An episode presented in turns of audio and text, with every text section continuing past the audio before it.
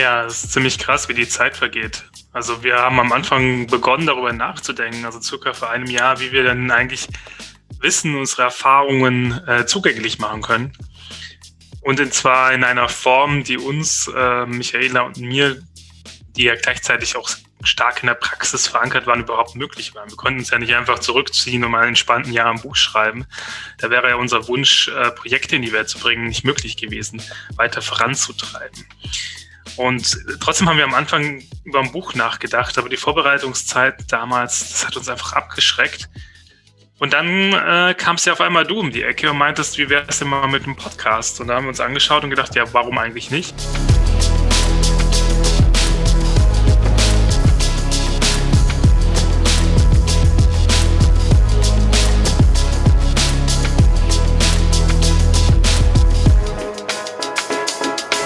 Wenn ihr mehr über das Konzept der gemeinschaftsbasierten Gründung erfahren möchtet, werdet ihr am besten Teil unserer Mycelium Podcast Gemeinschaft.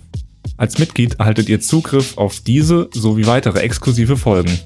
Außerdem werdet ihr monatlich zu Zoom-Meetings mit uns und anderen Mitgliedern eingeladen. Dort können wir nach Lust und Laune über die Themen der aktuellen Folgen diskutieren. Für mehr Infos folgt uns doch einfach auf Instagram oder Facebook oder schaut mal auf mycelium.com vorbei. Wir hören uns.